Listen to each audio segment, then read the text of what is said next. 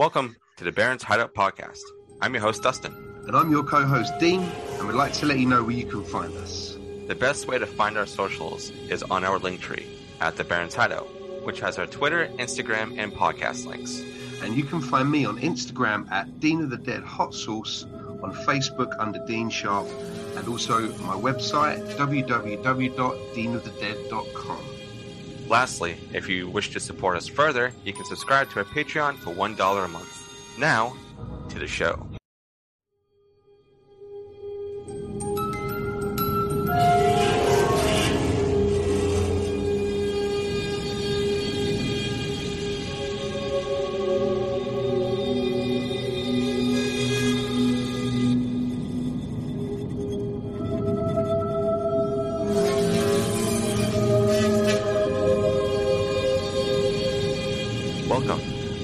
Dustin. Uh, Dean's not able to make it today, but that's okay because we have a special guest today, Brett Parker, who is the main. Um, I would say you're pretty much the main host over on Dissect That Film, but you have other people that you know um, that uh, that work with you on the show as well. But um, you're pretty much the face of it, so it's awesome to have you have you on, Brett, to uh, talk about Child's Play. And um, I want you to kind of you know talk to our listeners and let them know where they can find you. If there's anything that you're doing right now that you want to promote, so um, I'm going to give you the floor for a little bit, and you can uh, have at it, man. Oh, thank you, thank you. It's an honor to be here. I'm a huge fan of the show. Thank you, thank you. Um, I am Brett Parker. I am the host of Dissect That Film, where me and my wonderful co-host Dan and Angela of DNA Gaming we sit down and talk about movies. We dissect as as our intro is we dissect your favorite films film franchises and tv it's it's something i started when we first changed our name and it just kind of stuck even though there's some movies that probably aren't going to be your favorite. Uh but yeah we just sit down we i i say we're called dissect that film but it's it's as minimal dissection as you can get. We kind of break down the plots of movies. Um we do we try to incorporate some comedy into it. Um even with the serious stuff. And yeah, we just, it's just about sitting down, having a good time talking about movies, which is something that I've been wanting to do for a long time. And I finally just said, let's do it. Yeah, and but, your show is um, great. Like I was saying, even before we started, like I love your show. I listen to it as much as I possibly can. And um, I think the last one you just put out was uh, the Terminator um, Genisys, uh, yeah. which I, I'm kind of like half and half of that film. Like I like it, but I also don't. Um, so I think you, everything that uh, you guys were talking about throughout that whole episode really, you know, uh, kind of sums up what that movie is. And uh, you guys did it a lot with, with a lot of movies. Like you did um, all the Friday the Thirteenth movies in in one episode, which was nuts. It's like that I can't believe they did that, but Woo. you guys did it, and that was that was awesome as well. I, I pitched that, and uh, I didn't fully comprehend how much it was going to take, but I feel it came out really well. oh, it did. It definitely that was did. one where I was like, "Ooh, we got to talk about eleven movies here. This is going to be a long one, but uh, I think we we did pretty good on that one." Oh yeah, for but, sure. Uh, but yeah, it, it, this is um, it's something that I've I've wanted to do for a long time. Talk about movies. I mean, I've been you know just you know sitting down talking to you know people in my family or my friends about movies. I don't really have a lot of people I can really talk to that way. Um, you know, my brother was the one who started the show with me, and he's the one that what I'd always have those conversations with, and so that's why we started the show. And he had to step away from the show back in September, so I brought Dan and Angel on, who were actually they they had guests on the show probably more times than certain people were actually the hosts of the show. Mm-hmm. So it was easy to bring them in, and we changed the name, of course. And uh, yeah, it's been it's been a wild year and a half. It's definitely the longest like side project I've ever been a, a part of, um, and I don't see it ending anytime soon. It's been a fun ride. Yeah, and that's that's like how I think um, like my show's going as well. It started out as just like a fun little project, but then it just evolves into something that you may not be completely like prepared for, but you're also like, this is awesome. Like yeah. I like I'm so happy that I'm able to do something like this. Yeah, I mean it's not paying the bills or anything like that. It's not, not we're gonna making a lot of money off this, but it's it's it's fun to just sit and talk about your favorite things. uh, like mainly a horror podcast over here. I know that you guys you cover a wide range of everything, so um, I, I really do you know highly recommend uh, anybody who listens to our show to please go check out dissect that film because you, you did do amazing work over there, and uh, I'm always coming out of all the episodes laughing or smile on my face or change of mind on certain films too, which um, happens with uh, some other podcasts that I listen to as well. So you never know um, what you're going to be getting into when you listen to uh, other people's shows, and there's a lot of them out there. So to be able to stick out um, in any kind of way uh, is always a really cool feeling, and um, I feel like that you and your crew there definitely uh, stick out um, amongst all the other shows that I listen to because I've had to unfortunately like boil down to only a, a few shows I listen to. Um, it's about ten, and you guys are, are definitely in that uh in that ten. So that's it's awesome to have you on here too. that is that is uh that's always amazing to hear. You know, to to have somebody say that it really uh, makes it all worth it. Oh yeah, for sure. And um, knowing that you listen to our show as well, it, it this means that our family in the podcast community is just it's just growing so big. Like, yeah, I may not be able to listen to a lot of podcasts out there, but I do support everybody anyway. Because there's only mm. so much time in a day and so much you can listen to or or do. Um, and it sucks. I, I, wish there was an unlimited amount of time, or we didn't have to sleep or anything, uh, so we could, you know, catch up on the things that we really want to catch up on. Um, yeah, it, it's a bit rough, but it, when you can sit down and enjoy a show that's like an hour to two hours, um, I've had a, I think our longest episode we've had is probably two hours and forty five minutes here on this show, and that's a lot. That, that's we've done that. We've done that a couple times back in the before we were dissect that film. We went by the Parker Chronicles because it was me and my brother who started it, and uh, I never edited the show, so it was kind and we live streamed it on Twitch. So been there, done that. it was it was when I started streaming to the end of the stream, and then I would just release it. And for actually, we started in about April of 2021, and we didn't release our first episode like for people to listen to on podcast services until I think almost the end of May. Okay. So it was pretty much like either you were at the live stream or you didn't hear the episode. So there was like one week in May where I released like the first six or seven episodes of the show, and one of them was uh, our Godzilla King of the Monsters episode, which oh, was yeah. three hours long because we had uh, our now co-host Dan, and then we had another uh, guy on the show who was a huge Godzilla fan, and they just kind of geeked out the whole time, and I just let him go, and it went really long. So I try not to get it to that point anymore, but there are sometimes it's just we get I I talk a lot, so um sometimes I look down at the recording time, I'm like, oh no. Yeah, I did that too. I gotta edit. uh, I've been trying to be really good and keeping things from like 15 minutes to like an hour 20. I feel like that's a really good sweet spot right there because it's not too long, but it's right. it's long enough for people to be like, wow, okay, they really did cover everything, especially for interviews. Um, yeah. When it comes to movie reviews, it's okay if it's a little bit longer because you're talking about a film and there's right. a lot of things to go over. Like today, we're going to be talking about Child's Play, the 1988 uh-huh. one. Um, and then I, I cannot wait to really dive into this because it's it's definitely one of my favorite um, movies in in the slasher verse, uh, if you want to call it that.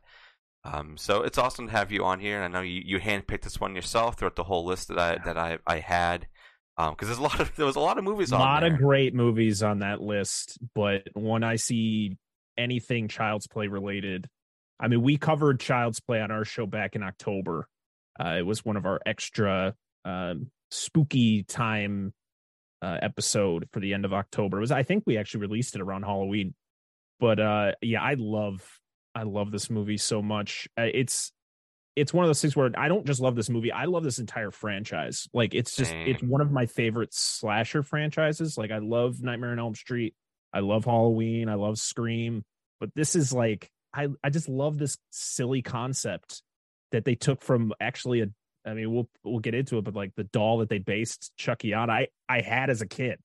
So oh, really? It was, like, it was like it was a little bit broad, a little bit. I was just that weirdo. It was like kids were just like, nope, and I was just like, yeah, I'm all about this.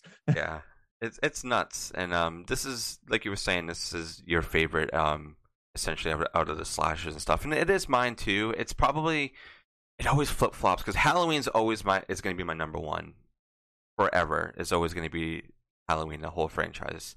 Even though it's a bit messy in, in, in parts, but I mean, this is a pretty messy uh, franchise as so, well. So is Play.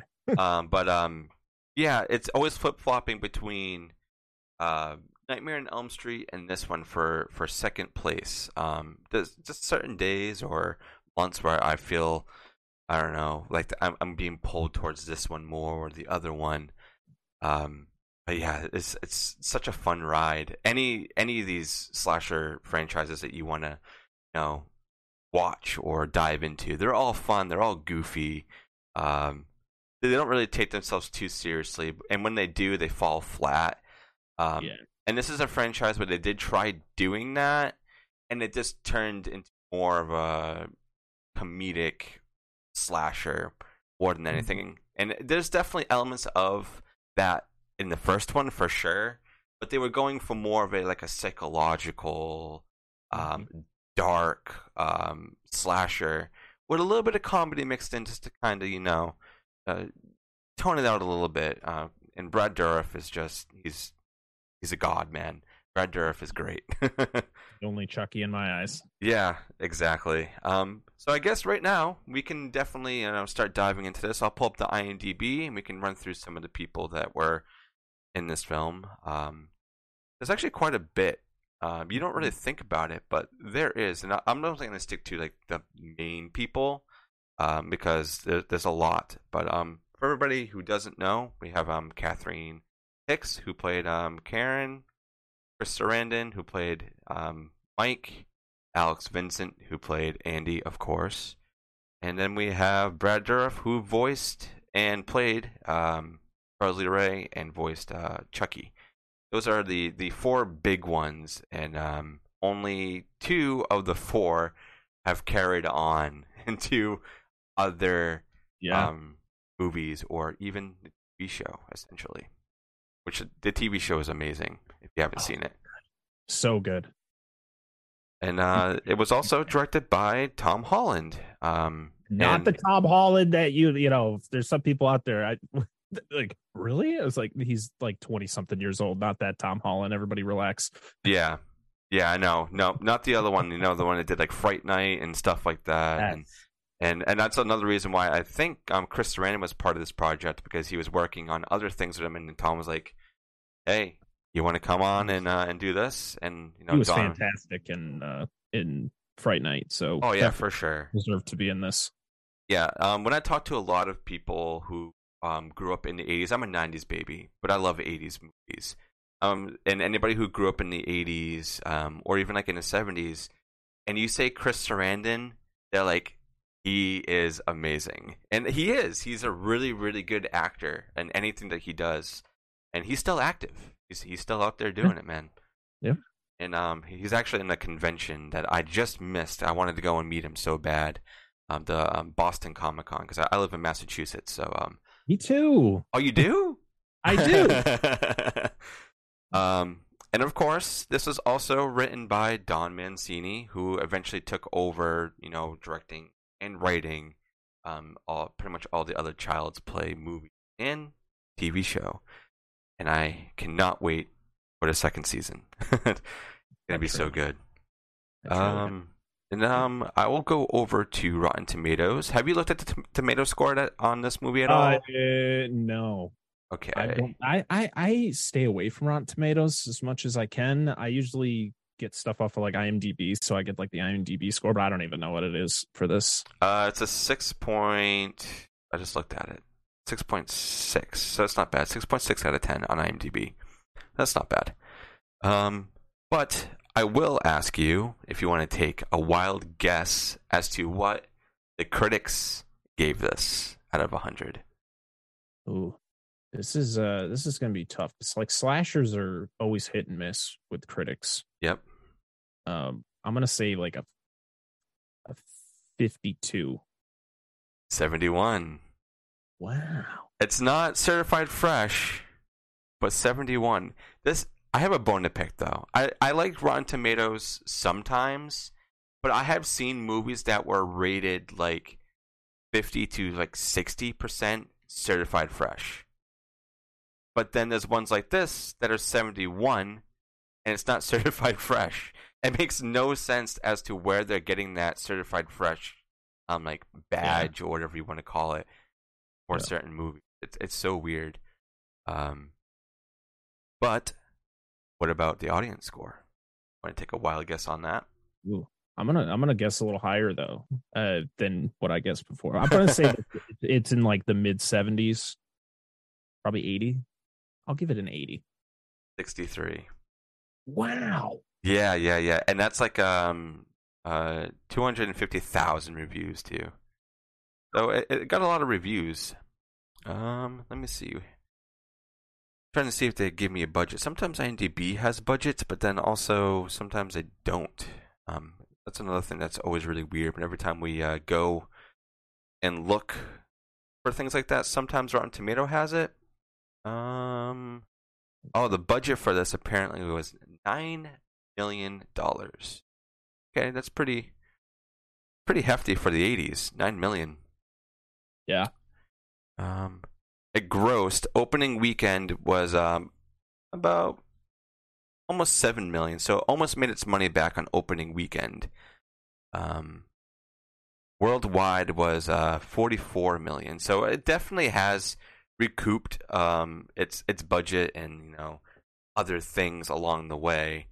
Um, yeah. I always like seeing that for films, and it's also really hard to gauge too because all like the physical media that's out there, the different releases, for the films. You, they don't really like um tally that stuff and You'd have to do your own research, and I ain't got time for that to go and research how much did the it, it, make just with DVD sales or or whatever oh, yeah. it may be. You know, it made enough money. I mean, look at how many movies this franchise has produced. I mean, clearly it's it's been successful. I mean, I know that it got to the point with um the later films. I think after Seed of Chucky, when it that one didn't perform very well. So Curse and Cult of Chucky were straight to DVD. Yeah, I remember watching um, both of those on Netflix. I believe I think they were being released straight to DVD, and I think they were partnered with, with Netflix at the time. Um, I could be wrong about that. It's been a while. I think Cults of Chucky they did that because I remember watching it on Netflix as well. Because I actually bought Curse of Chucky the day it came out on Blu-ray, because as being a huge Chucky fan, I, I, had to I had to watch it. But I, yeah, I do remember um Cult of Chucky. I think was like straight to Netflix.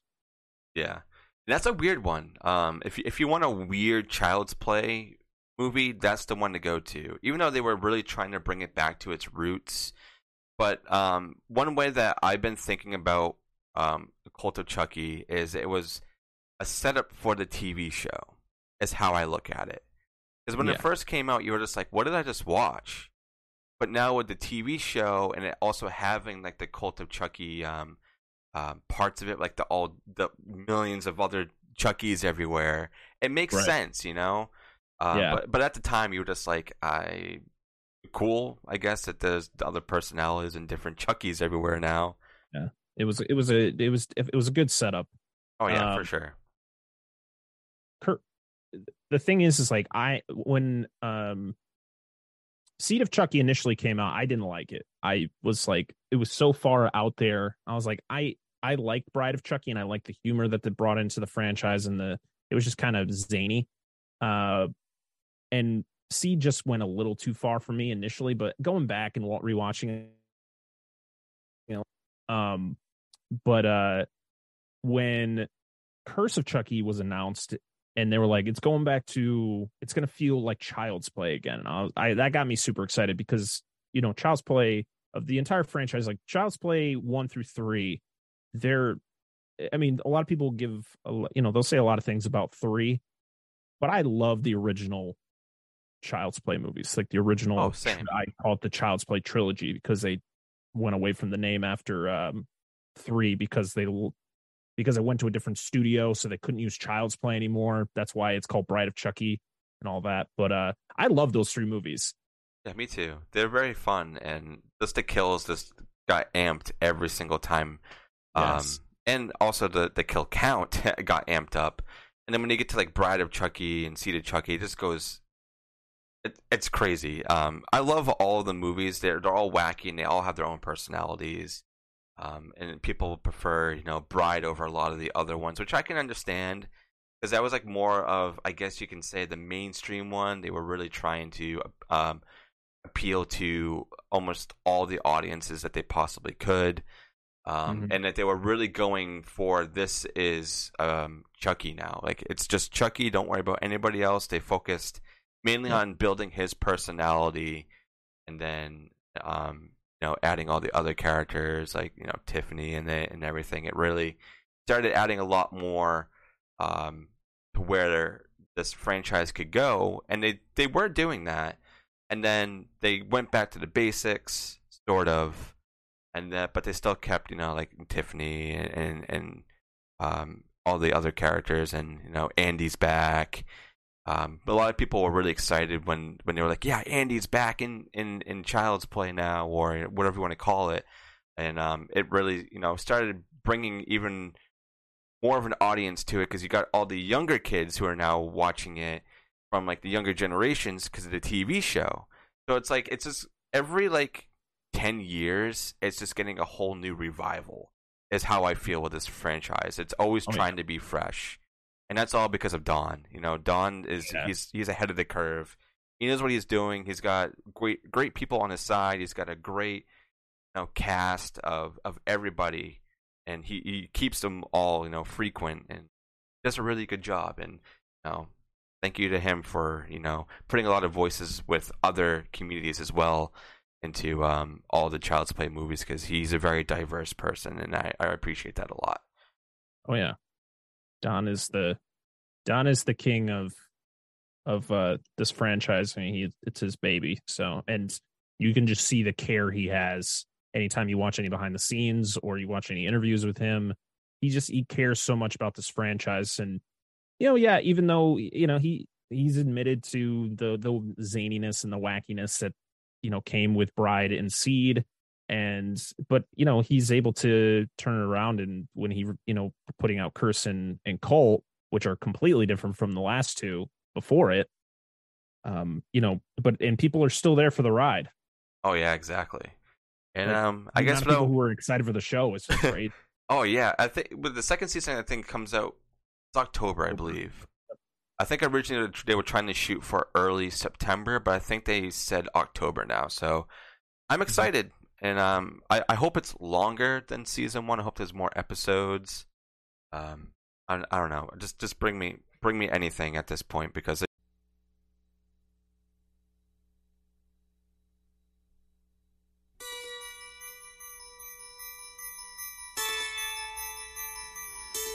Everyone has a birthday they'll always remember. Can we open my presents now, Mommy?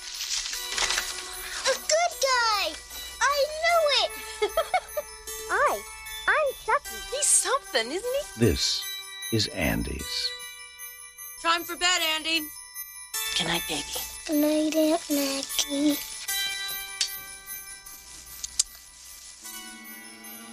Good night, Chucky.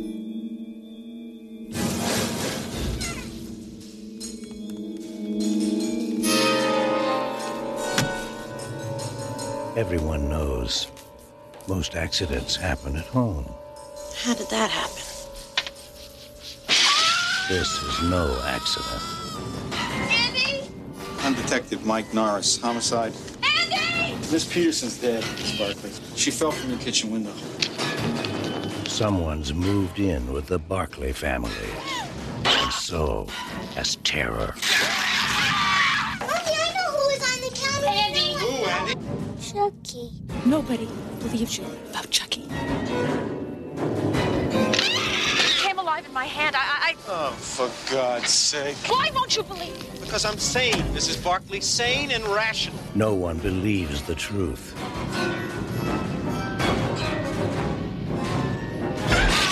Or lives to tell it. There's nothing nice about murder. And there's nothing innocent about child's play.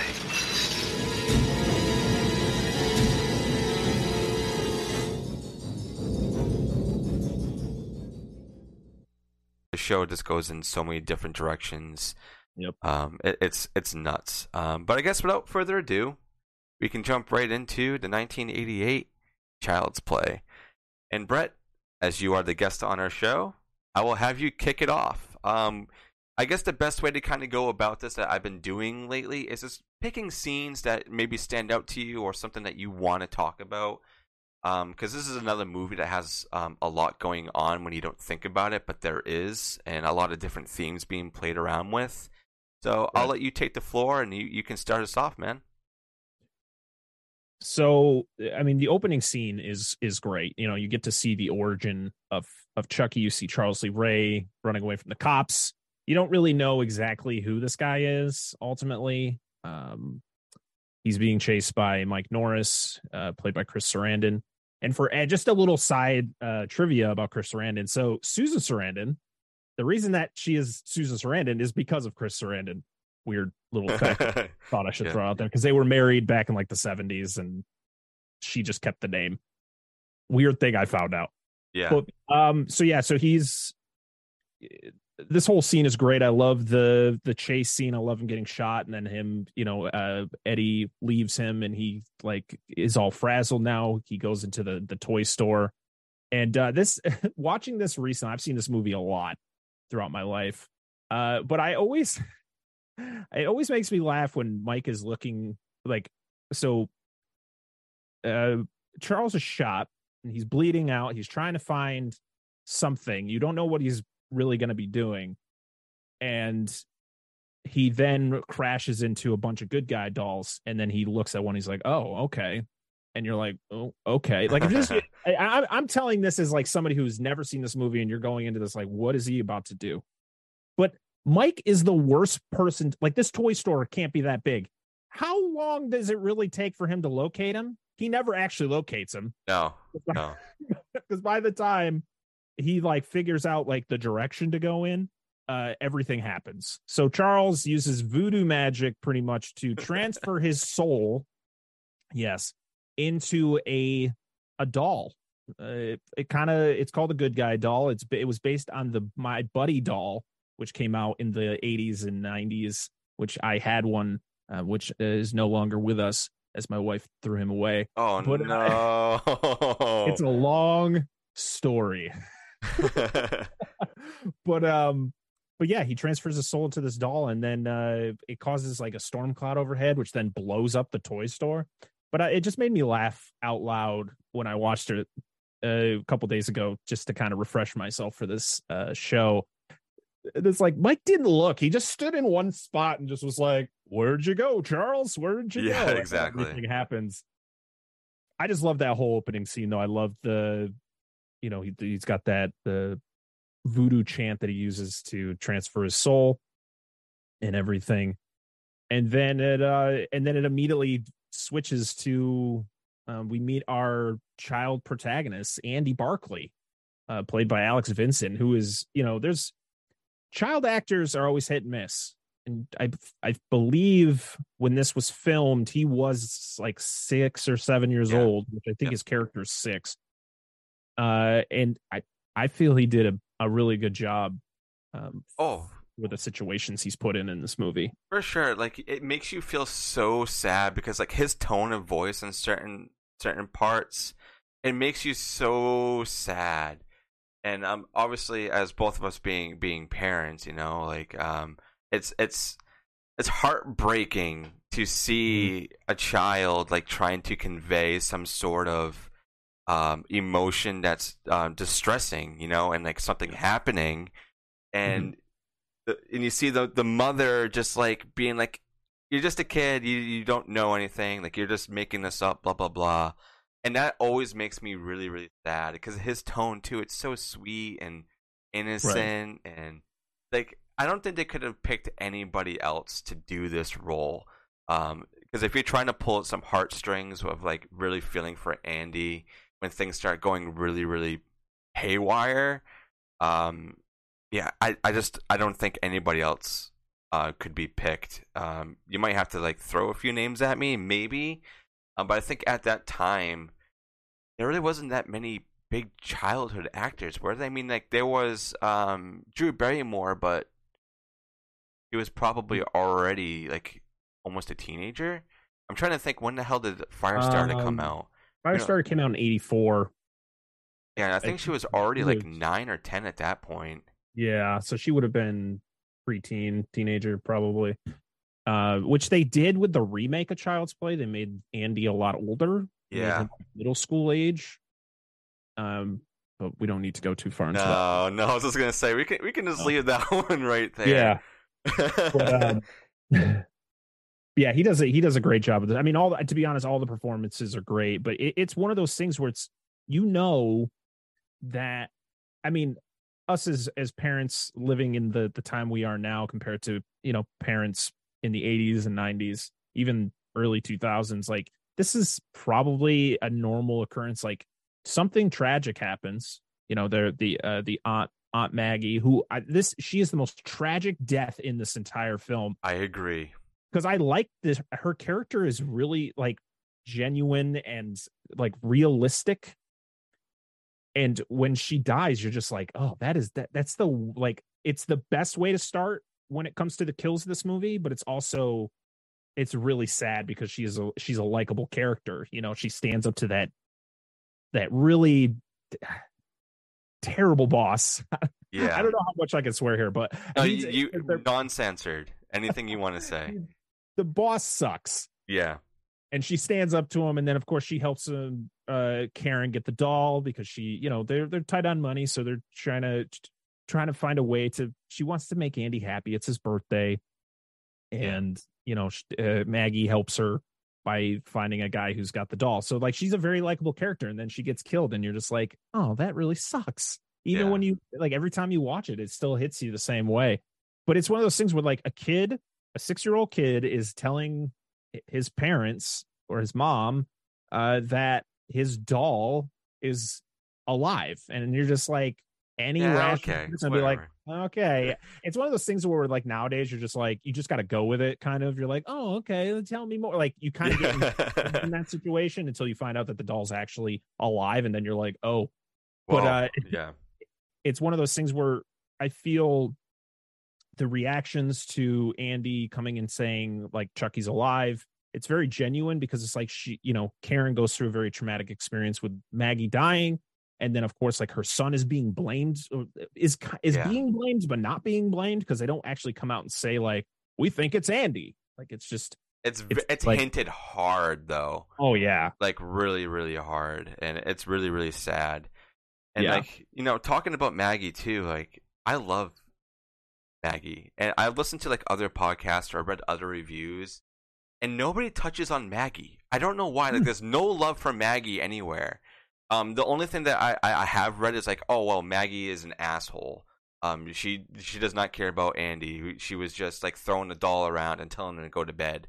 Like this this lady is like there all the time, you know, helping Karen watch Andy. It's it's highly in, implied that she's babysitting him a lot. Um, Yeah. you know, when because she has to work a lot because of the the asshole boss. Um, but So- like we need more love for for Maggie. Come on, guys. yeah. Come on. it, it clearly people who say that aren't really watching it too too much because like when you see like yeah she gets a little she you know it's one of those things where it's like i'm telling you're you're telling your kid that he needs to get ready for bed or tell your kid to do something and they're kind of just like finding any which way not to do it Exactly. Yeah. you're just like all right well now you got to get a little bit more stern and that's all she was doing and i feel people just think that it's oh that's so aggressive like she was being really mean to him it's just like No. no. Like she like the whole thing where Chucky uh whispers into Andy's ear about watching the news and she's just like, "Yeah, nah, it's time for bed." Yeah. and exactly. then the TV turns on and she thinks it's Andy because that's like the most rational thing. Like I'm not going to first I'm not the first thing in my head is not going to be like, "Oh, that that doll's alive and came into the turned on the TV." Like, no, you're going to think the kid came out, put Chucky in front of the TV and then turn it on. And so yeah, she gets she gets a little uppity and she goes in there and you know is a little bit aggressive, but like it's it's a natural a natural natural thing. Exactly. a parent to do. Uh, you know, she gets and she's just like, you know, she puts him to bed. You can tell she cares for him. Yeah. Like, you know, she she messes with him. Like she when she's about to walk out the door, she kind of does the little quick, like, mm, I'm watching you type thing, but she knows like it's all it's just I feel it's just a genuine relationship between, you know, the babysitter. I mean, she he calls her Aunt Maggie. I don't think she's actually Karen's sister. I don't know if she's actually related, but it's it's it's implied that she's around a lot, like you said. Yeah. So yeah, we need to show more love for Maggie. I agree. Exactly. I'm gonna start a petition right now.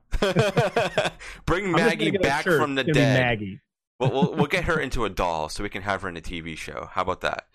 Yeah. Her death though is pretty crazy. Uh, if you think about it, you know Chucky's the one who kills her, and uh, he's got to be really strong to push her from where she was standing in that kitchen to then so much force that she smashes through this window. Like that window, not very strong. Yeah. uh, and uh, It's funny too because I, I was on another podcast, um, uh, House That Screams horror podcast, and we were covering Child's Play, and I was even asking that I was like, how did she just like go flying out of the window? Yeah. And everybody was like, oh, she was just really really startled and was backing up, and this went back. No, if you watch that footage, she was like pushed out. There's no he way she just the head with the hammer. That's technically what he does to her because Yeah, it shows you the hammer hitting her head, and yeah, yeah, but yeah, it's very dramatic. like wow like he is really really strong he's a uh, you know obviously a doll but he has to have still the strength of of a, a full sized man you know Yeah. um, that's the only way that that would make any kind of sense unless you're gonna go and be like he's got voodoo strength like it's just extra strength and he's a superhero now or whatever you want to call it Yeah. um but yeah that that's a really really rough scene and the suspense too on like all these scenes especially later on with um when karen gets the um reveal we'll, we'll get to it but like the reveal of chucky the suspense throughout the whole sequence is really good. Um and there's a lot of a lot of that in this movie. It's very tense. This that's the best way Yeah. to really describe it. It's a very tense movie and you, you never know what's going to happen.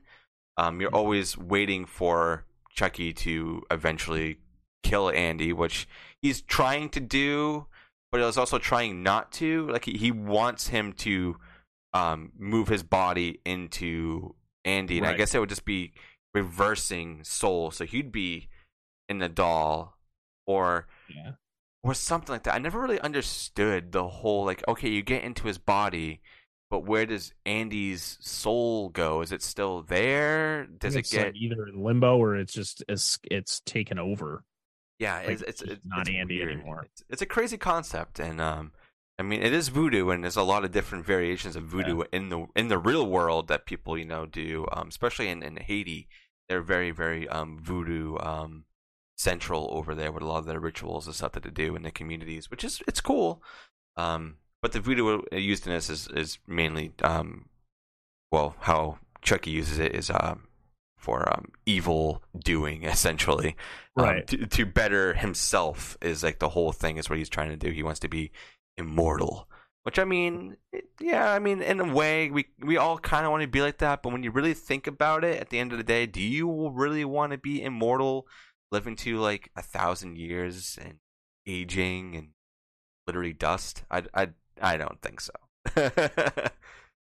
I mean, Charles' whole idea behind it is just to because he knows he's going to die. He escaped, you know, puts his soul into the doll. But when his initial his initial thought process when he does it is that, you know, he can't be hurt. He's a doll now. Like, Yeah, exactly. He, can't he can't die. But then once things start happening and he's getting actually hurt, and then because the whole point is he's just going to use Andy as a vessel to be blamed for the things that he is doing and then probably eventually kill Andy. But then when he finds out later on that, oh, the longer you're in the body, the more human you become. So it's like, well, now the plans have changed. Now I have to transfer my soul. And then that's when the franchise, and then that's kind of the whole point of the franchise going forward until Yeah. cat and mouse later on when he just kind of stops caring about that whole thing.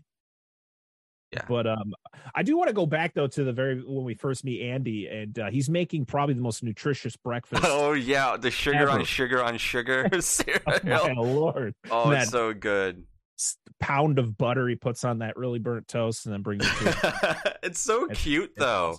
yeah it's like it that's like for sure that's something that my son would do. Like if I said like if he wanted to, because it's his birthday, so he's trying to you know obviously impress his mom and be like, hey, I'm doing all those things for you. Can I get a cool toy now?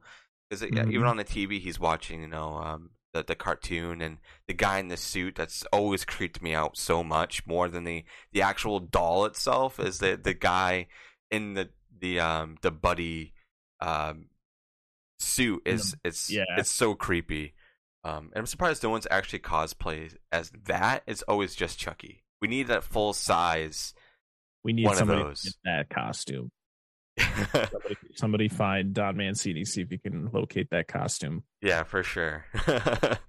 uh, but yeah, when he when Andy delivers the the breakfast, it's, it's so cute and yeah it's good intentions. It's, it's a kid. counts, you know?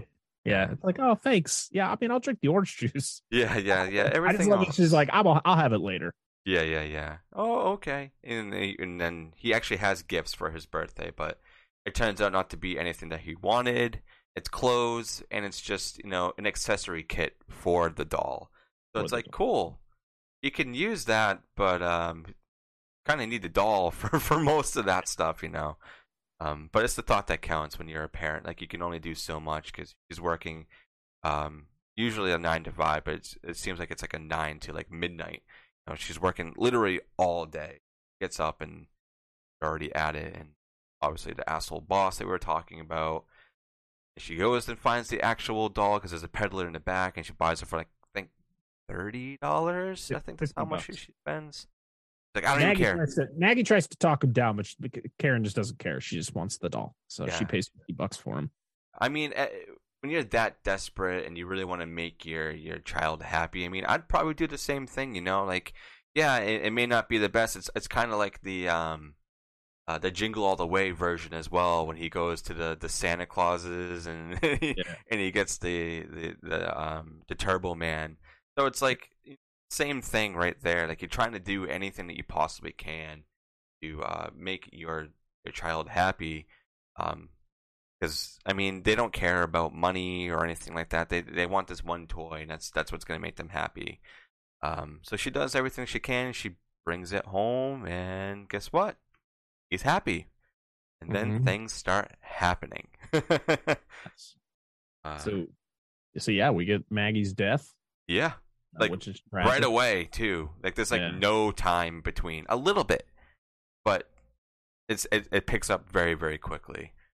Uh,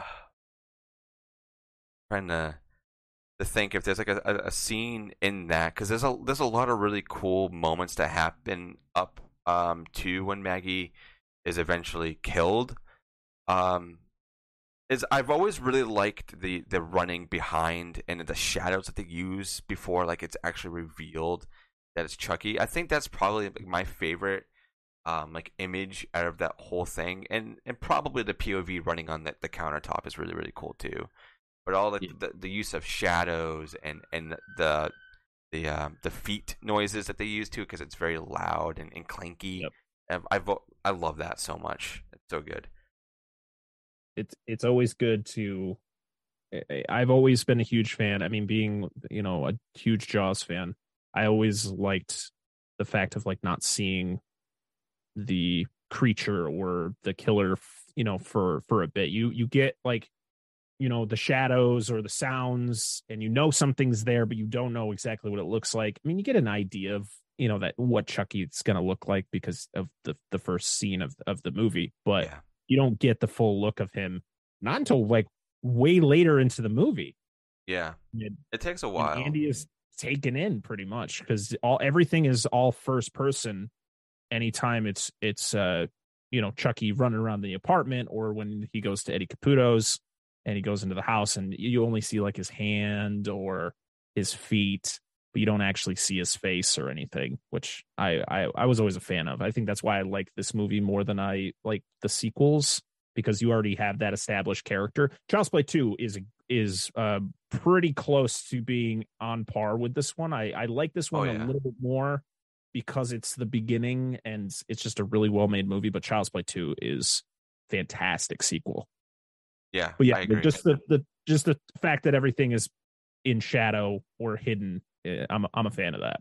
and they build on the suspense, like I was saying earlier, like almost immediately throughout the whole scene, and then the um, eventual death, and then we get you know all the cops, and we, we get introduced to um, to Mike, and then that's when they start you know thinking like, well, it's probably Andy because Andy comes and come actually runs up to him and says, "Hey, I know who was on the countertop. It was Chucky because the, the the imprints on his on his shoes was what was on the counter." And then Andy looked on the bottom, and they all had flour on them.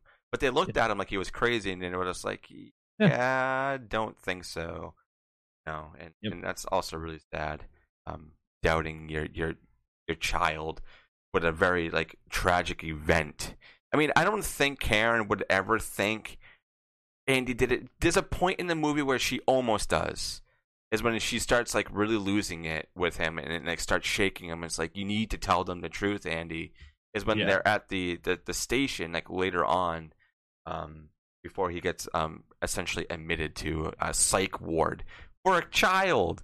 Like that's so Yeah. messed up too Yeah, like we're going to admit you you know it's just like what the hell man like it's just a it's a six year old kid who who's has a very broad imagination which they all do because their minds are always going you know i mean Yep. uh, it's it's just it's nuts man yeah, that is it's uh it's ridiculous. The the the whole thing. I mean, the fact that Andy leaves school with Chucky and Yeah, then rides a nuts, train too. and no one questions this. Like no one's like, "Hey, exactly Where's your Oh. mom, little boy? Like, why are you by yourself going on a subway train in in Chicago, going to a really, really bad neighborhood? Yeah. Um, yeah, no one questions it. They just let him go, and then, you know, the whole thing with Eddie happens where, uh, Chucky, you know, pretty much booby traps the place and then blows it up. yeah And, uh, how far was Andy from the house when it blows up? By the way, because he was right there about five seconds before it happens, and then he's fine. Yeah, He's- I, I love what he says to Chucky. He says, "Chucky, stay there. I'm gonna go tinkle." and it's just like it's just lines like that that are so innocent and funny, and you Yeah. ju- you just feel for Andy the whole time. It, it, and he's such a great comic relief without really being a comic relief. He's just being a kid, but it's just so funny. Um, but yeah, I don't think he was that far because he like it was like a junkyard sort of over there with a bunch of just random shit. Um, so he had to have been maybe fifty feet away, maybe. Um, so he was pretty he was pretty close, regardless, because that was a big boom. Um, Yeah. the whole gas was on, and he shot it, and but Chucky got out of there really, really fast. I, I do have to say that he just he bolted. Um, Mhm. and that's another really good scene um, used with suspense and shadows and POVs is is is really really good. Um, great job um, on everybody who was working on on this film. Uh, masterclass, I have to say. And it set a lot of standards for movies to come for sure, and um, also set a lot of standards and and ways for them to you know kind of up the ante in later films like Child's Play two they definitely upped the ante in a lot of shots and stuff that they use there, and um, uh, use of lighting as well, and the whole factory scene at the very end is just nuts too. Yeah. Of the second movie, also the the design of Chucky as well. It just evolves. I know uh the Chucky design they use in the show is the same, is very similar to the one they used in Child's Play 2. Because Yeah. they kind of smoothed them over a little bit. Um, I love the design of Chucky in this movie because it is the OG, and I just I like the uh I just like the aesthetics. yeah, Um, so Kevin Yagher is the one who created Chucky. Well, he helped design him. Um, Don Mancini, of course, helped as well. But he's actually married to Catherine Hicks, who plays Karen. yeah, yep, that's right. Yeah, that's always a fun fact that I forget. But when people say, I'm like, oh yeah, that's right, that's right. Yeah. There's a lot of intertwining in this movie too of people knowing other people. You know, Tom Holland just knows everybody in the industry too. So, um, Yeah. and he's made a lot of really, really good movies. Um, and I Mhm. think he's still active. I know he's at a lot of conventions, but I think he's still, uh, maybe not directing, but I think he's writing. I think I could be wrong about that, but uh, a lot of people are still very active in the um, in movies, which is good. I, I like keeping you know old um, things alive and then passing them on to another generation, and that's kind of like what the show is doing right now. Is like they they're keeping something that was old alive, but passing it on to a whole new generation to kind of keep it going. Um, and I'm like I keep saying, I'm very very excited for season two. I really want to see how batshit it's gonna go, and, and just really see what happened to Andy. You know, for anybody who hasn't seen the show, what happened to him? Because we don't we didn't really Yeah. get an answer. So, um, yeah, it's very good. It is. Um, see, what's the next big thing that really happens? Is um after the boom. reveal. What's that? Well, Andy. So Andy gets brought into the police station. Yeah, the police station. Yeah, yeah. This is when you you talked about it a little earlier about what Karen um is just like. She's just so besides herself. She's just like you need to tell yeah, him the truth. Like you need to tell him the truth. Like what's going. And Andy is he's so determined to make like to get Chucky to talk, and Chucky doesn't. yeah, he's a doll. Like he just acts like a doll. So he doesn't. There's no reaction to it. So of course, a doctor um, is watching it, and he's like, "Well, we think it's a good idea to. Uh, we should just hold Andy here for a couple days for some observation." It's just like I'd be like, "No, we're not going to do that at all." And it's like, "Well, your son's been at two, you know, been at the scene of two murders." I'm like, "He's six years old. Yeah. What do you?"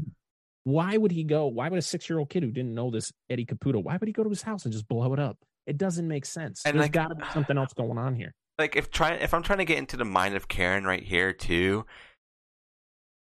What the hell? Like, why would my son be over there next to a, a exploded building with somebody he doesn't even know? But Right. you you should be putting two and two together with him with Andy already saying that Chucky's alive. How else would he get this information? Um, to know Yeah. where Eddie is, or, or even know who Charles Lee Ray is, because he says Yeah. that too, and she's just like, "Who?" But and then like, Right. you know, Mike is like, "What?" Like he's dead, and then you know they got the whole conversation later on between um him and, and Karen. But yeah, like I would be very very worried um as the parent for Andy. Yeah. Um, and that's probably why she is so um short with him um on top of everything else that's going on but like not knowing like why were you there? Like you could have died and, and whatnot. So that that's another reason why I think she was okay with signing off with him being there for a couple of days um to kind of maybe keep him away from anything else that would happen on the outside. That's my way of kind of um Yeah. justifying it in some sort of way for him to be there but it's also really shitty having to put your son in a psych ward for a couple of days. years old. Yeah. Like, it's crazy. Like you just like, I don't know what's happening. I'm just, you know, my doll's talking to me. Like I don't know what else to tell you.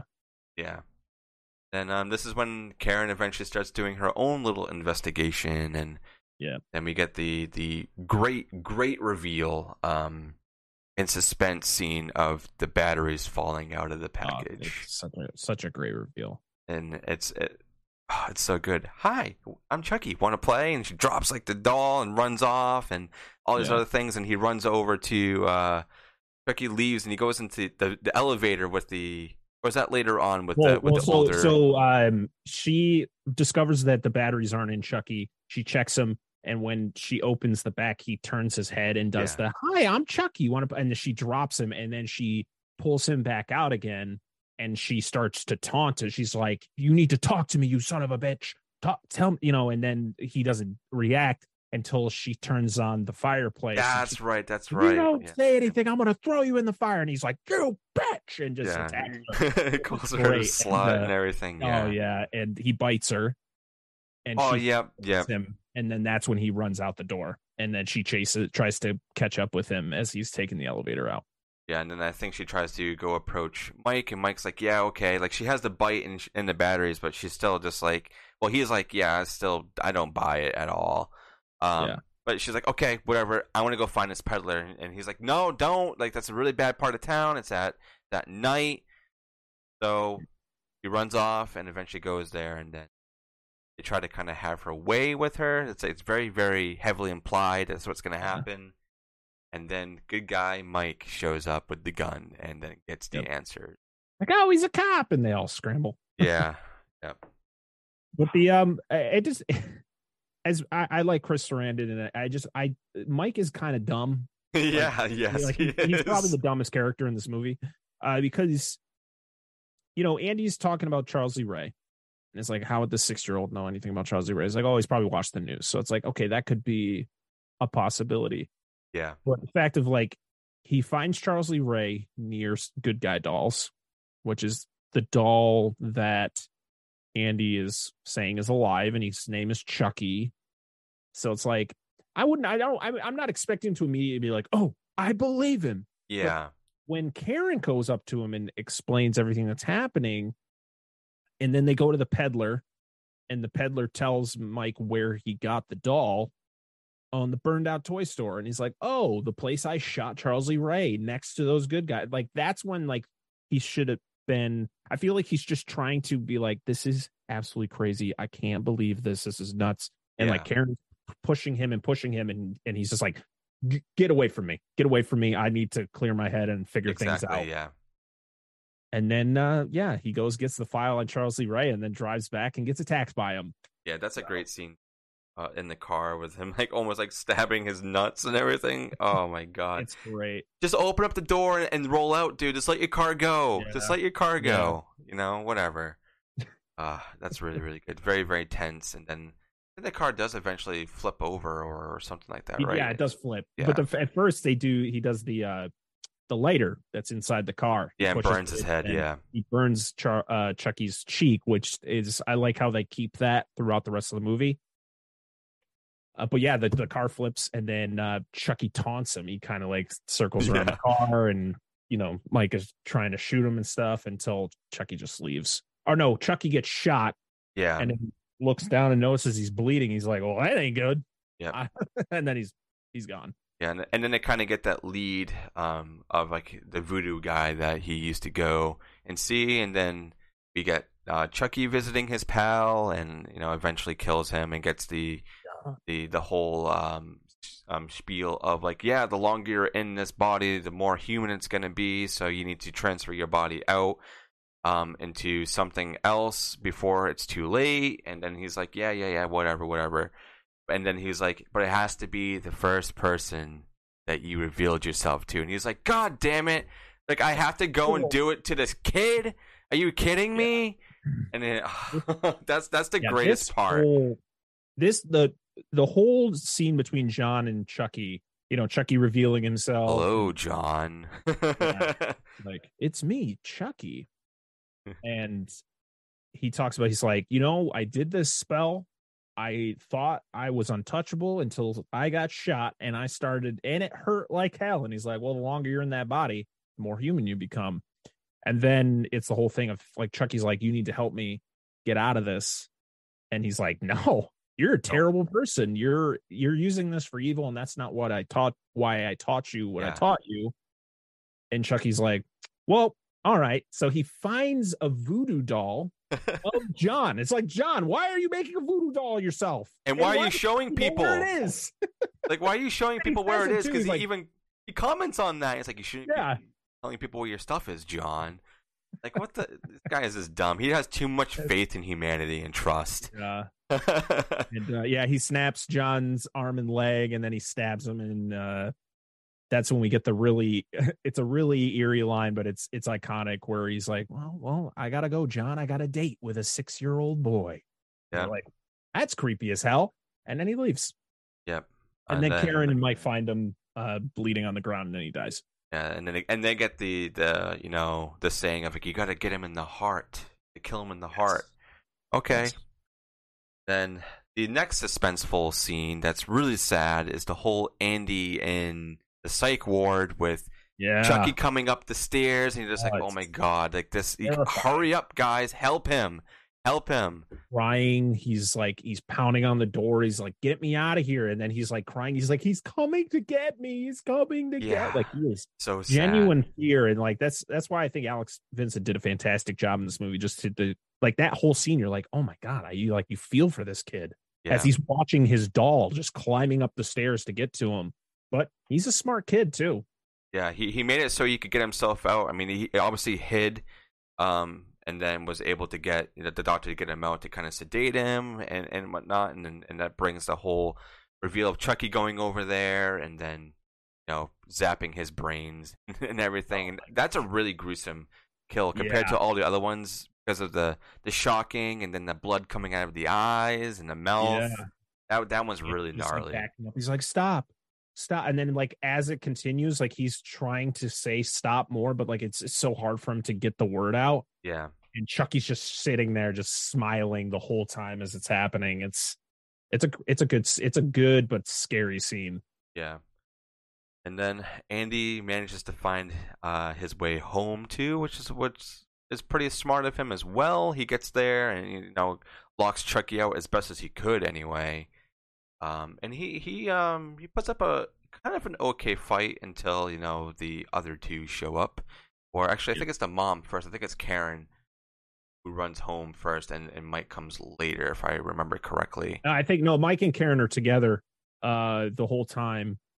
So Andy Andy yeah, Andy fights his way or tries to fight his way, but unfortunately Chucky gets the upper hand, knocks him out, Yeah, and then starts to do the um the chant. Yeah. Chant, and then Karen and Mike bust through the door. Okay. I don't. Karen kind of like kicks him, kicks Chucky across the room.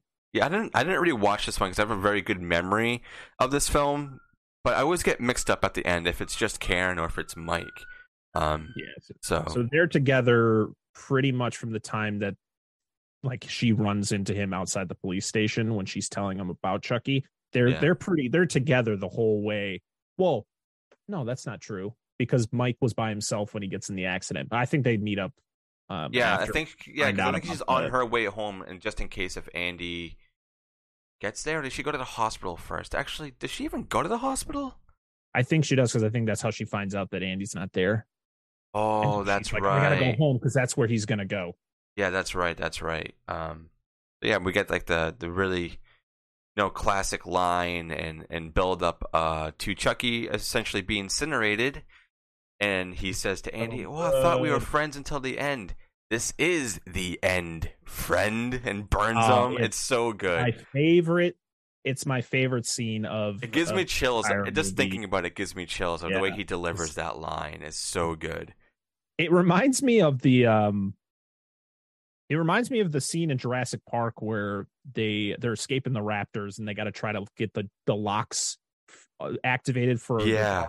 Got Ellie and and Grant like pushing up against the door and they're trying to figure it kind of reminds me of that other than the fact that like they don't set the raptors on fire. Uh, it's it's so good because he's like he's going ape shit you know trying to get out from from the fireplace and then if, as soon as like he knows it's bad something bad's gonna happen and that's when he kind of he turns from being psycho to like oh andy i thought we were friends to the end. And, and then andy's delivery of that line is awesome like it's such a good delivery of that line yeah, and it gets me every time Yeah, same. And then just watching Chucky burn. And Oh, you so think good. it's the end. And it's not. They go to yeah, that's right, because Mike is with him because he gets stabbed. That's right. So he's in the He stabbed bedroom. in like the calf Yeah, so he has to. Uh, he, they have to go tend to him, and then Andy runs into crispy Chucky. I like to call him nice crispy Chucky, just walking with his knife, and um, then Karen has like the best aim possible, shoots off the head, an arm, and a leg, yep yep, yep. and, and and a couple times in the chest. Um, but I guess it wasn't the heart. Um, so they go in there, like, oh, it's all over, and then his um Mike's partner comes in and they try to tell him what happened, and he's still like, yeah, no, I don't believe you at all. And then Yeah. we get another fake out with Chucky coming back and grabbing him through the vent, and he's like, oh my god, Yeah. oh my god, oh my god. Yeah. And then they're like, "Oh," he's like, "I believe you now," and they're like, "Yeah, but who's gonna believe me?" you know, Yeah. so just a, That- that's the thing is- thing. with the way that this movie ends is like what are you supposed to tell people You'd have like, to "Hey, have guys." footage of it, you know. The only yeah way. which is 1988 it's just, it's not it's so hard to be like hey guys so yeah that thing on the ground that's a burnt body of a doll but it's got the soul of a serial killer that i thought it could like it's such a so far out there story that like yeah i mean as the as this franchise progressed like we see in uh Child's Play 2 like Karen is she's put in a psych ward Yeah. like she- because she, she's trying to, to like Mike I think Mike Norris isn't even with the police department like oh yeah. He, like, I think it's pretty much anyone involved was found crazy Yeah. like they're like yeah you're nuts like like what the how did all this happen like and so it, and it kind of just plays off just like just the events of this movie ruined so many people's lives yeah. like Poor Andy. involved in it yeah Like he went through so much compared to all the rest of them. And not to say that they didn't go through a lot, they did. But with him being there and being manipulated and used the whole time and building this um, almost symbiotic relationship with Yep. with Chucky in a way, um, because like he's trying to use him and, and whatnot and all this other stuff. Yeah, it's really sad. And I know the reason why they, they had to write all this stuff is because obviously they probably didn't want to do the next movie or whatever it may have been. So they had to write something, and that was the smartest way they did it, but but without getting you know um, Mike and um, Catherine Hicks back is um is to write that in and be like, yeah, they were just deemed insane, um, Yeah. essentially, and and Andy's trying to survive, um, Right. Like they probably could have ended right at the end of this movie and just left it as it is as a one off. Um, but with them adding more to it, I think made the story of Chucky and Andy way better because there's a lot that happened in here, but you want to know what happened to this kid growing up. Was he messed up? Did he have to go to an insane asylum or whatever happened? No, it turns out Andy was fine and he just you know just lives with other families and his his mother's the one that went insane, which I thought would would be the other way around, but you know I'm not the writer. Uh, but uh, yeah, it's a it's a great movie. This is an amazing movie, and if anybody hasn't seen Child's Play, like you're definitely living under a rock. Um, Yeah. Even if you're not a fan of horror, this has everything in it. it it's a bit of a mixed bag, but it's good. They, they handle all the elements really, really well. Um, and I enjoy it every time I watch it. I never get sick of it. oh yeah I watched it again a couple days ago and it just it still hits the same as it did when I was a kid um yeah but if you want to watch Child's make sure you watch the 1988 Child's Play Yeah, 19 Child's Play is a movie that a lot of hardcore Chucky fans kind of dismiss because, for one, Brad Dourif isn't the voice of Chucky. It's not the same design, and but it's the same character names. Yeah. that's literally the only similarities, and like the fact that he gets a. It's it's a weird movie. I don't. I wouldn't say it's terrible. no. I'd say watch this one first and then watch the 2019 one and then kind of uh, form your opinion based on that. But uh, this is the superior one. Yeah, I mean, I I appreciate what they were trying to do with the. Yeah. If you, I don't know if you want to call a remake or a reboot or whatever it may be or a different like universe, but them adding like a a, a more modern spin on things, it's Right. it's cool. But yeah, watch the 1988 version first, um, because then you're gonna want to watch all of them, and then you can eventually watch that, and then you get Yeah. the TV um show to watch. So there's a lot of Chucky. There's a lot much. and um, you'll be probably good for a couple of days, depending on how often you can sit down and watch something. But I could probably, if I was off work for like three days, I could probably run through everything. And that's all I was doing all day was just watching I- Child's Play stuff. I did a marathon of the entire franchise uh, over uh, this uh, mostly through October last year, and it's probably it'll probably happen again soon because it's it's such a fun franchise.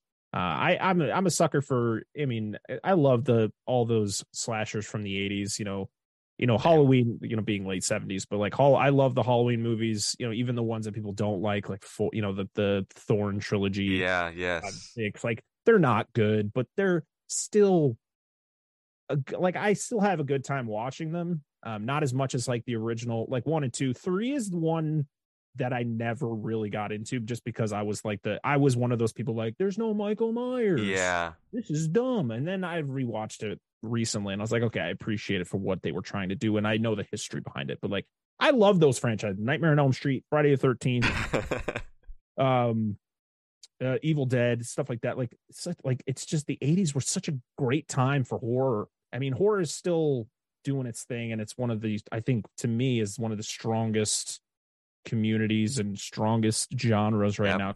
Just so much good horror being put out still today, uh, and it's still super underappreciated Yeah. genre. Like people just don't show the the same appreciation for horror as they do for, you know, you know, like Marvel stuff, like the action and and superhero stuff. Like that that's such a it's so praised, but yet horror there's so much horror out there that's way in my eyes way better than that stuff.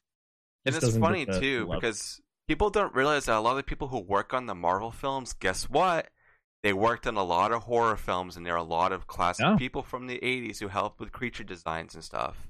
Mhm. Um, and it, it's it's awesome to you know hear people like yourself that really do understand that horror as a community is very strong. It's the strongest one out there for sure. I mean, we hold our own. We lift a lot of people up. Um, and we if there's a bad a bad weed in there, we'll we'll get it out. Um, but I really think that, um, and I've said this multiple times on this show that horror right now is in a renaissance.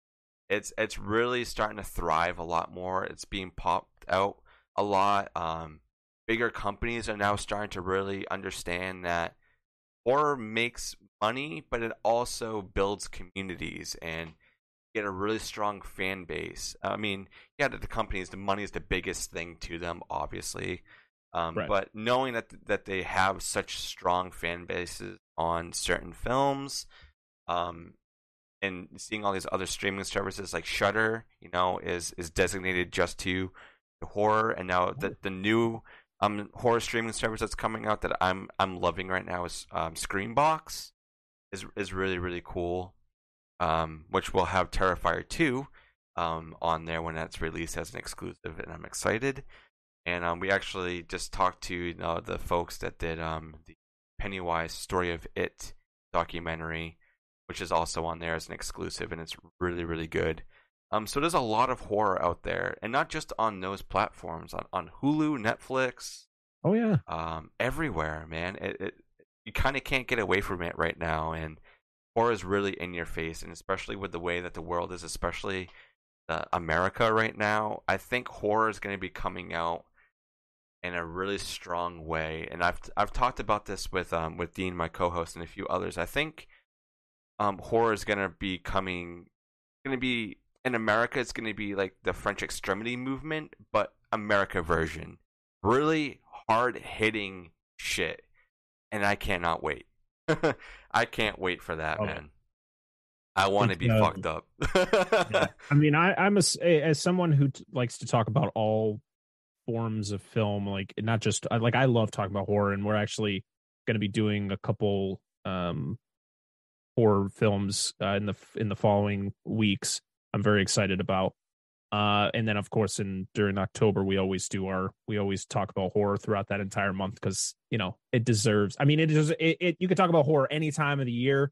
We've done it you know before but you know we do all sorts of movies we do talk about the marvel stuff because uh, you know i'm a sucker for just i i just like watching stuff that's going to entertain me and exactly. Same i'm, here, I'm getting into the Same here. fatigue when it comes to superhero stuff i'm kind of getting fatigued but i'm still the guy who's just gonna be like yeah i'm not feeling it as much but i'm still gonna watch this movie because i've been invested since they started this crazy train that is the mcu Yeah. um, but uh you know you got stuff like the batman which i feel is getting love but i don't feel it's getting enough love oh, it's so good. it's so good It's so good. it's different it's different than what we've seen i mean the i think it's closely it's close to like what nolan did with batman um and it's just i love when they take a character who's so established and they kind of change him up and do different things but that that's the great thing about horror is it's like you have franchises like Child's Play, like Friday the Thirteenth, like Nightmare on Elm Street, but but there's so much just individual stuff.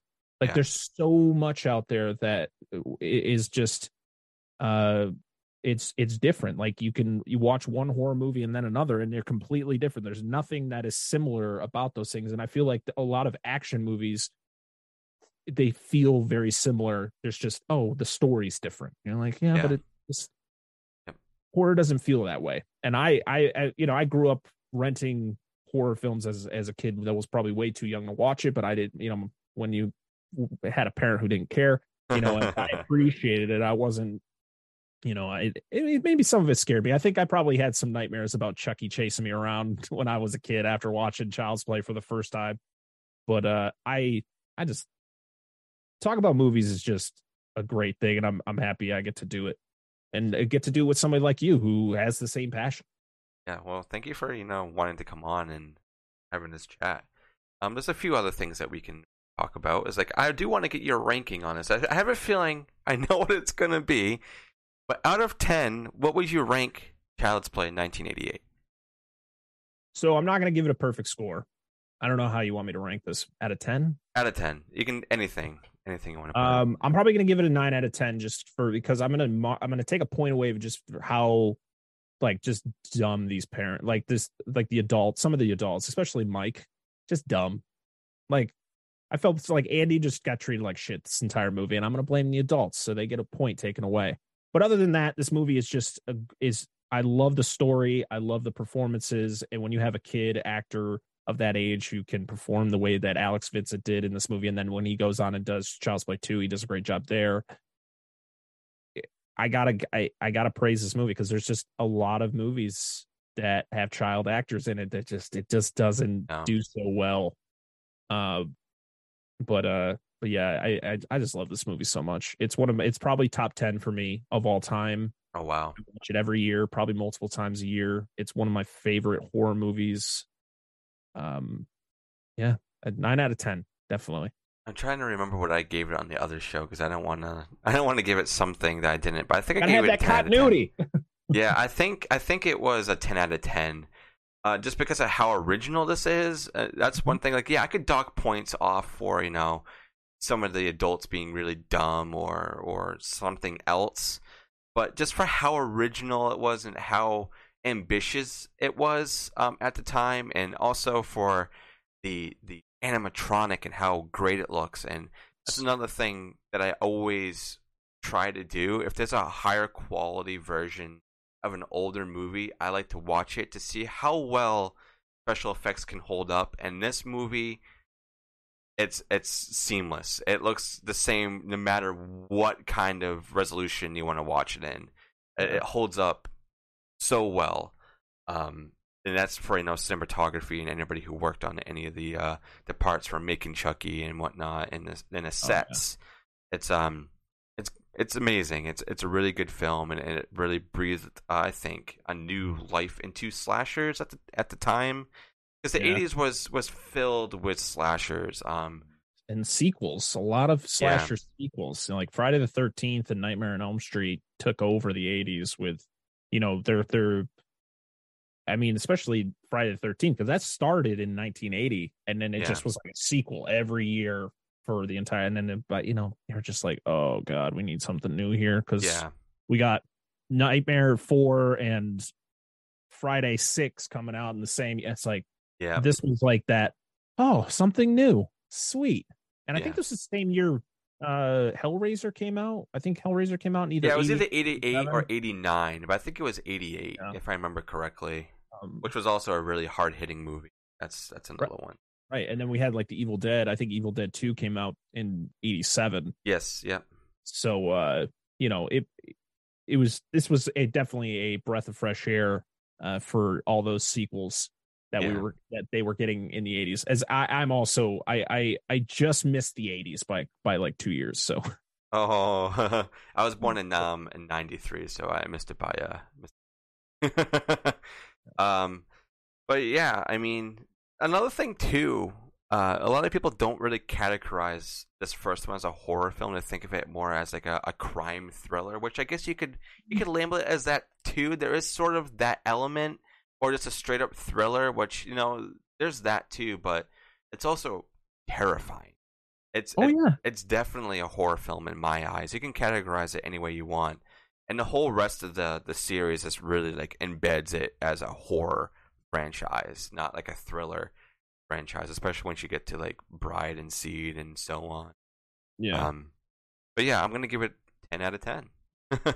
so there we go the- good rankings, and hopefully everybody else you know likes the film just as much as Voss, And if you don't, I'm sorry. um, find something else. you know, uh, maybe you like the remake slash reboot better, and if you do, I might have to talk to you on the side. Nothing wrong about liking it. Just I want to know if I would prefer it over the original. Um, but that's that's just me. And I think that's pretty much all I have for thoughts on this film. Um, Brett, if there's anything that you want to add before we get into closing, um, go right ahead, man. I mean, I just, I, it, just if you ever want to talk, like if you ever need someone to talk about any movie of this franchise, I am. I you know where to find me. I I will talk about any movie of this franchise. I actually got uh, Curse of Chucky right here next to me. Oh, I was gonna awesome. have a nice little Chucky setup, but I, I I found my Blu-ray for this movie, so there you go. Uh, but uh, yeah, I just this franchise is a lot of fun, and to be able to like, I feel like I haven't talked about a horror movie in a while. We we just got through the we just recorded for the last Terminator movie yesterday. So I'm just Awesome. like, ah, I'm I'm kind of like Terminated out, but like it's nice to to to talk about something that I have already talked about, but it's just that passion of just like how much I love this movie. Where it's like I, it's like Jaws. I could talk about Jaws any day of the week. You know, like I could be on 75 podcasts just talk about Jaws, and that's how I feel about Child's Play. And um, talking about it with somebody who has the same appreciation for it, it just makes it even better. So Yeah. thank you, uh, thank you for having me on. This is this is this has been a blast. Yeah, it really has been. And um, for anybody who wants to know, this will be coming out Patreon's on Sunday and full release next Monday. So um, I'll be putting that out. And uh, yeah, it was awesome, Brett, for having you on. And uh, we got to, you know, link up and get, get us on your show as well. And hopefully next time Dean will be here. Um, he, he just had prior engagements because he, he runs his own um, his his own business, so he's he's always busy.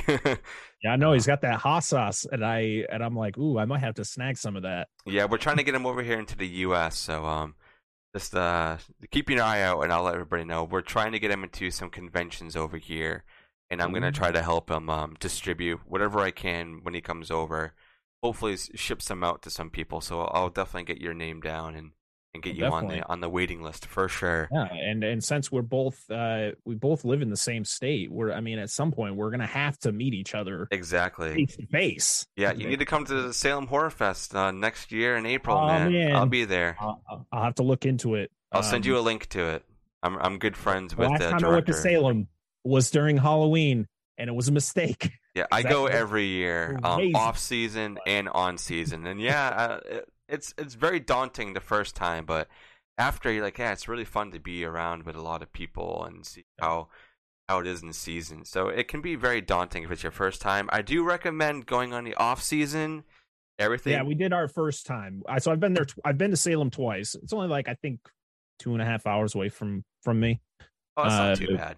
The first time it poured the whole day, so it was n- it was Yeah, actually that sounds about right. because there was nobody there because it was pouring. So it's like, oh, we'll get a little wet, but we were able to go to all like the museums and stuff without a lot of long lines. But then we were like, hey, let's go around, you know, in October. Yeah, uh, somebody should have told us not to because it was bonkers. Yeah, it definitely is. Yeah, going on off season, everything's still open, um, except Yeah. for the haunted houses, and maybe some shops might be um down, but everything's still open on the off season. It's great. That's that's my uh my home away from home, man, and I'm eventually gonna move there. Hopefully, fingers crossed, wherever I want to be. So um yeah, definitely. I'll send you a link to the uh, the fest um uh, and you can sign up for like the uh, the mailing list so you know like when it's going to be going on. It's gonna I think April twentieth to something. It's like a full week. Um, usually they do it in October, but they skipped this year because Kay wanted to make it bigger and wanted to do it on the off season for you know reasons like you just said because it's crazy. So Yeah, doing it on the off season makes a lot of sense and add a little Right. bit more variety throughout the year. Um, so yeah, um, I'll be there for sure. I'm trying to get Dean to you know um vendor over there because in the UK he's at conventions all the time. He he vendors with his hot sauces there. Like almost every single weekend he's at another convention. Yeah, he does not stop.